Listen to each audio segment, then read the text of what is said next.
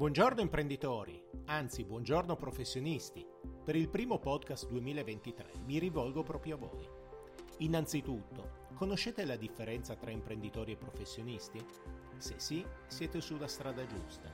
Se no, vuol dire che state svolgendo un'attività senza conoscere le regole del gioco. Andreste mai a giocare a poker senza conoscere le regole? Sarebbe molto rischioso. La stessa cosa riguarda l'attività di lavoro. Se non conoscete le regole, rischiate di perdere molti soldi. Il libero professionista svolge un'attività di lavoro autonomo, prevalentemente intellettuale. Non essendo imprenditore non è iscritto al registro imprese. È il caso di dottori commercialisti, avvocati, medici, ingegneri, che sono iscritti ad albi professionali. L'imprenditore, invece, svolge un'attività di lavoro autonomo di commerciante o artigiano. In quanto tale, a differenza del professionista, è iscritto al registro imprese.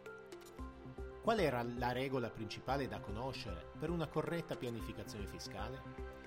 Il reddito dei professionisti in contabilità semplificata è determinato secondo il cosiddetto principio di cassa.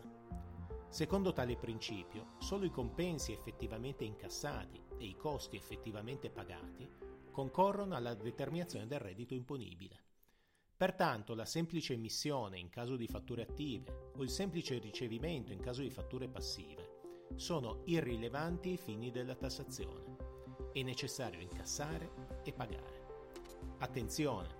I clienti dovranno certificare i pagamenti fatti nella CU, la certificazione unica degli incassi ricevuti nell'anno. Quali sono le spese che i professionisti possono portare in deduzione? Vi invito ad ascoltare un podcast precedente. Cosa posso scaricare? Ora mi soffermo su tre tipologie di spese. La sede ad uso promiscuo. Nel caso in cui il professionista abbia la sede della propria attività presso l'abitazione, i costi di gestione dell'immobile, come ad esempio l'utenza telefonica o l'energia elettrica, sono deducibili al 50%. Stesso discorso riguarda il canone d'affitto. Gli omaggi. Gli omaggi a clienti sono oneri deducibili per il professionista come spese di rappresentanza, nel limite dell'1% dei compensi percepiti. I buoni pasto. I buoni pasto sono considerati esattamente come le spese per vitto alloggio. Sono deducibili nella misura del 75%, ma entro il limite del 2% dei compensi percepiti. Per migliorare la tua azienda e averne il pieno controllo, compila il form sul nostro sito internet studiomancini.biz. Continua a seguirci sui social Facebook, Instagram e LinkedIn e iscriviti al nostro canale Telegram Il Commercialista.